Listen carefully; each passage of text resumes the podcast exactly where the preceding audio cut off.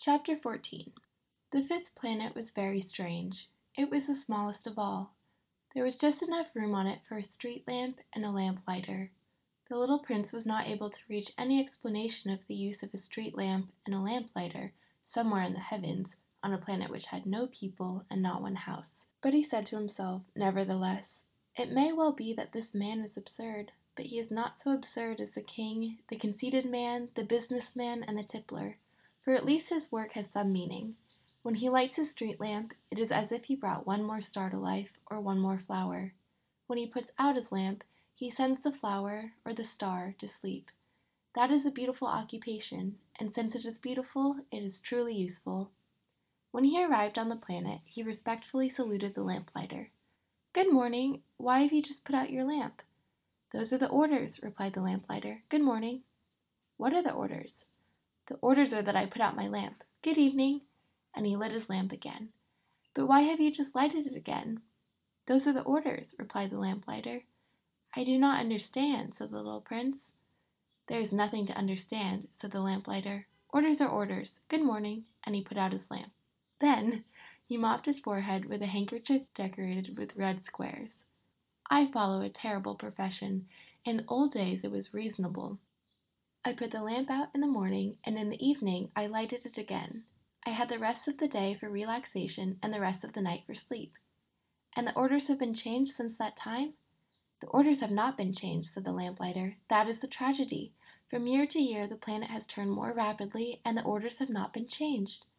"Then what?" asked the little prince. "Then the planet makes a complete turn every minute, and I no longer have a single second for repose. Once every minute I have to light my lamp and put it out." "That is very funny. A day lasts only 1 minute, here where you live?"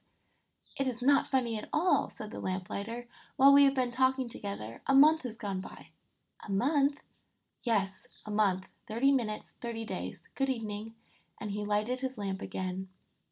As the little prince watched him, he felt that he loved this lamplighter who was so faithful to his orders. He remembered the sunsets which he himself had gone to seek in other days merely by pulling up his chair, and he wanted to help his friend.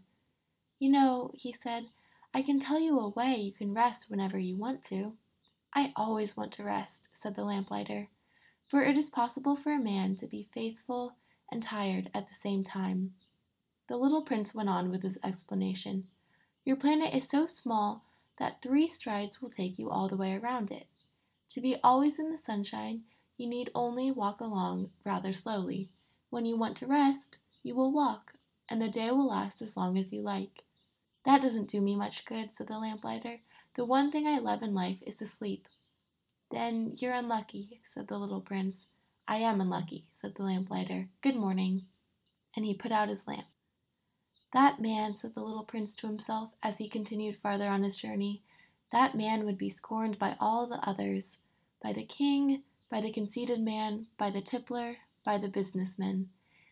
Nevertheless, he is the only one of them all who does not seem to me ridiculous. Perhaps that is because he is thinking of something else besides himself." He breathed a sigh of regret and said to himself again, "That man is the only one of them all whom I could have made my friend, but his planet is indeed too small.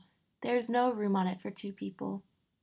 What the little prince did not dare confess was that he was sorry most of all to leave this planet, because it was blessed every day with 1,440 sunsets.